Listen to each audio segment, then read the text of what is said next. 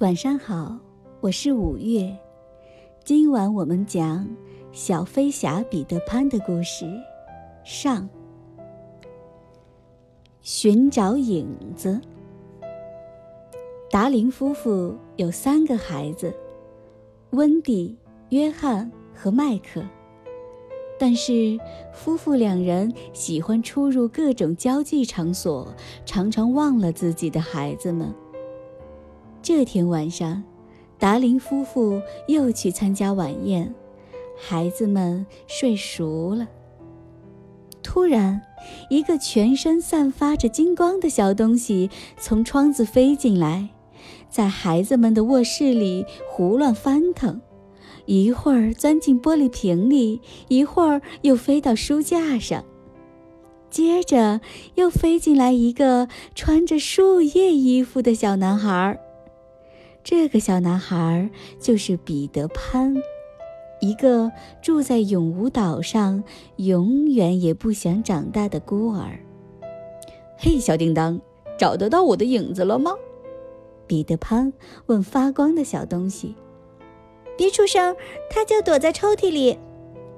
小叮当的声音听起来就像清脆的风铃在响。彼得潘打开抽屉。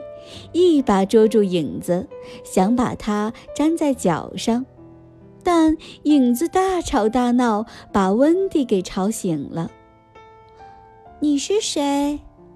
温蒂很惊讶。你在干什么？彼得潘鞠了一个躬，礼貌地介绍了自己。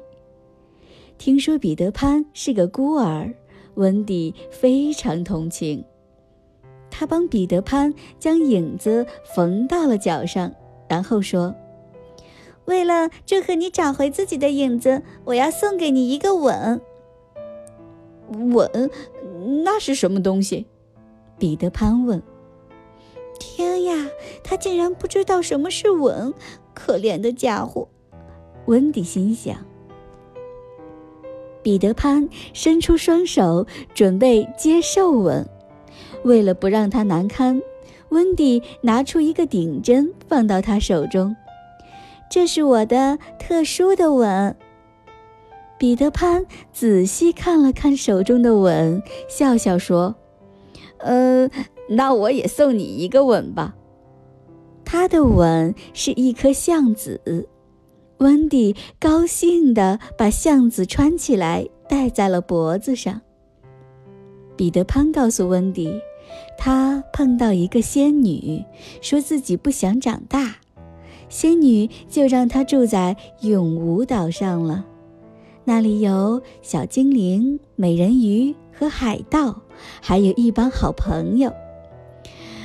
这是跟随我的小精灵，他叫小叮当。彼得潘介绍道。可是，小叮当不喜欢女孩子，尤其是长得漂亮的女孩子。嗯，有一天晚上，我来听你讲睡前故事，不小心丢了影子。彼得潘对温迪解释说：“我还会讲很多很多睡前故事呢。”温迪说：“我知道，所以我想请你去永无岛。”那里的孩子们特别想要一个会讲故事的妈妈，彼得潘说：“永无岛远吗？我怎么去？还有我的两个弟弟怎么办？”看来温迪操心的事情还真是不少。嗯，如果飞着去永无岛就不算远，彼得潘说：“可是我怎么可能飞起来呢？”温迪还是不太情愿。这个你放心，我会让你飞起来的。”彼得潘说。这时，弟弟约翰和麦克被吵醒了，听彼得潘说可以让他们飞翔，便吵闹着要去永无岛。温蒂只好答应了。彼得潘将仙粉撒在姐弟三人身上，告诉他们。现在你们只要心里想着快乐的事情，你就可以飞了。温迪和弟弟抬起腿，果然从窗子里飞了出去。舞蹈，永舞岛在哪里呢？温迪问。飞过高高的钟塔后左转，然后一直往前飞。彼得潘大声说。五个小身影在夜空中急急忙忙地飞翔着，穿过沉睡的小镇，飞过雾气蒙蒙的大海。快看！彼得潘告诉温迪：“前面就是永无岛了。”温迪和两个弟弟惊奇地望着这片美丽的地方，它像仙境一样，在阳光的照耀下闪着金光。真是太美啦！姐弟三个不停地赞叹。但是虎克船长却是一个魔头，总在打我们的坏主意。彼得潘讲起了虎克船长的故事。他有一只恐怖的铁钩手，因为他的右手被一条大鳄鱼吃掉了，只好装了一个铁钩。虎克船长最怕的就是鳄鱼。现在那条大鳄鱼还在四处寻找虎克船长，想吃掉他呢。算他走运，那条大鳄鱼还吃过一个闹钟。每次大鳄鱼靠近时，一听到闹钟的滴答声，虎克船长就吓得赶快跑。正讲着，小叮当急急忙忙地飞了过来。快躲起来！虎克发现咱们了，正用大炮瞄准，准备。小叮当趴在彼得潘耳边说话，话还没说完，一枚炮弹就发射了过来，巨大的气流把大家一下子冲散了。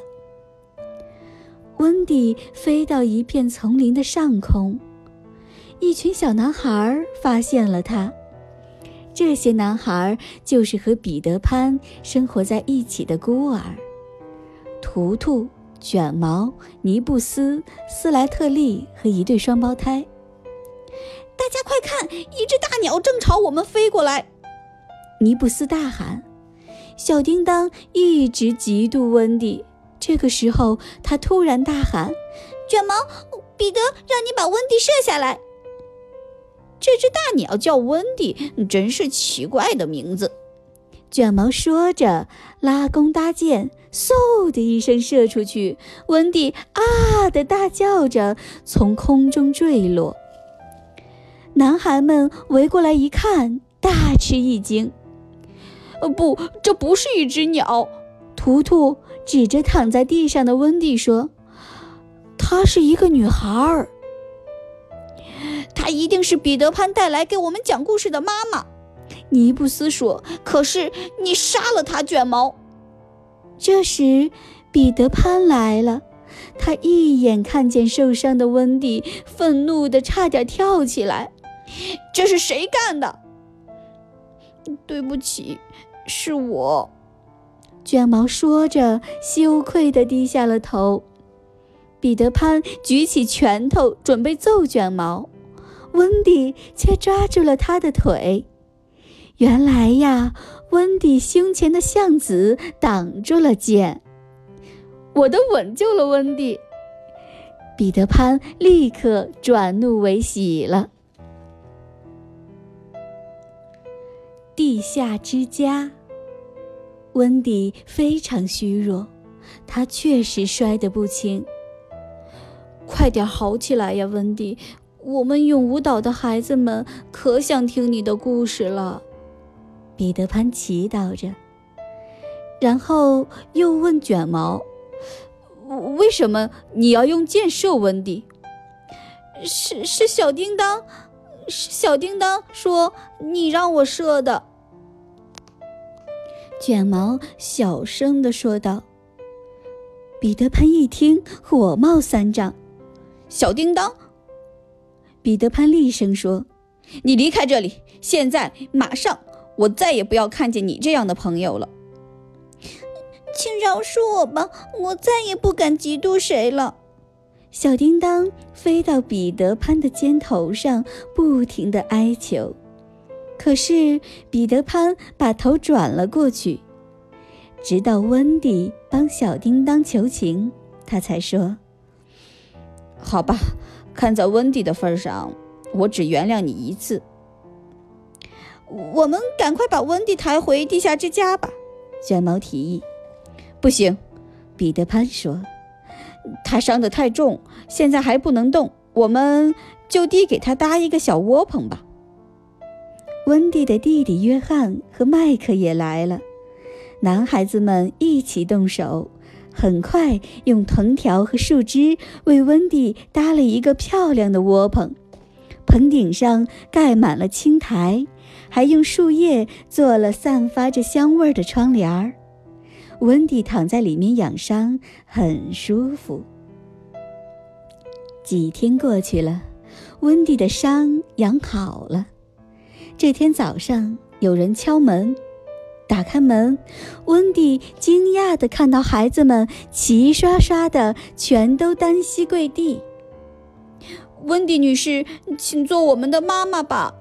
男孩子们请求道：“虽然温蒂知道这些孤儿很需要一个妈妈，可是自己从来没当过妈妈呀。”但彼得潘说：“我知道你很善良，又会讲很多故事，一定能胜任我们的妈妈的。”温迪只好答应了。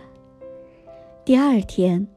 彼得潘带着男孩子们四处寻找适合温迪和两个弟弟的空心树，因为树洞是进出地下之家的最好通道。一人一个，身体的尺寸必须和树洞吻合，只要吸一口气，就能不快不慢地往下滑。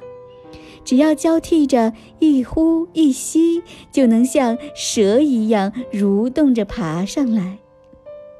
找到了合适的树洞，温迪、约翰和麦克便跟着大家一起来到了地下之家。地下之家很大，客厅正中央有一棵粗大奇妙的永无树树桩。每天早上，孩子们用大锯将它锯得和地板一样平。到了下午，树桩就长高到可以当餐桌啦。晚上，孩子们放下靠在墙壁上的大床睡觉，大床会占满整个客厅。男孩子们齐齐整整地睡成一排，就像躺在铁皮罐头盒里的沙丁鱼。就这样，孩子们住在地下之家，快乐地生活着。现在，温蒂还天天给大家讲故事，生活就更快乐了。这里每天都发生着有趣的故事。全写下来，怕是会有大词典那么厚呢。美人鱼环礁岛，美人鱼环礁岛里住着很多美人鱼，它们没事儿的时候就会在湖里游来游去，嬉戏玩耍。这天，温蒂和男孩子们准备在环礁湖边的岩石上晾衣服。忽然听到有划水声，湖中的美人鱼纷纷地喊着：“海盗船来了！海海盗，你们好啊！”男孩子们赶快钻进了水里，果然，一只小木船出现了。船上是虎克船长的两个手下，斯密和斯塔奇，他们还押着一个姑娘。印第安公主虎莲，啊，你跑不掉了！斯密奸笑着对虎莲公主说：“虎克船长命令我们将你丢在岩石上自生自灭，你就好好欣赏这里的景色吧！”哈哈。看到欺负女孩子的行为，彼得潘总是非常气愤。他使用了自己的独门绝技。声音模仿，这样既可以救虎莲公主，又可以捉弄两个海盗。啊嘿，你们两个笨蛋！彼得潘模仿着虎克船长的声音，简直惟妙惟肖。呃，是虎克船长。斯塔奇赶紧颤抖着回答：“船长，我们现在就把虎莲公主丢在岩石上，放了她。放放放了他。可是，彼得潘继续模仿着虎克船长的声音：“好好，这就放人。”斯密立刻割断了捆着虎莲公主的绳子，公主便跳进水里逃走了。过了一会儿，真正的虎克船长来了。虎莲公主呢？他跳到小木船上问：“我我们按照您的吩咐把他放了，船长。”蠢货！虎克船长愤怒的大叫：“我没下命令，谁让你们放人的？”是我虎克船长伟大的海盗首领下的命令。彼得潘躲在远处，强忍着笑，继续模仿着虎克船长的声音。老奸巨猾的虎克船长很快就猜到是怎么回事了。彼得潘，你这个可恶的家伙，我绝不会善罢甘休的。一场战斗不可避免。彼得潘跳出来，和虎克船长展开了激烈的搏斗。其他的男孩也全部冲过来，四面出击，打得虎克船长只有招架之功，没有还手之力。虎克船长带着他的手下狼狈逃走后，彼得。温迪和男孩们也回到了地下之家，举办了一场欢乐的庆功宴。今天的故事讲完了，宝贝，晚安。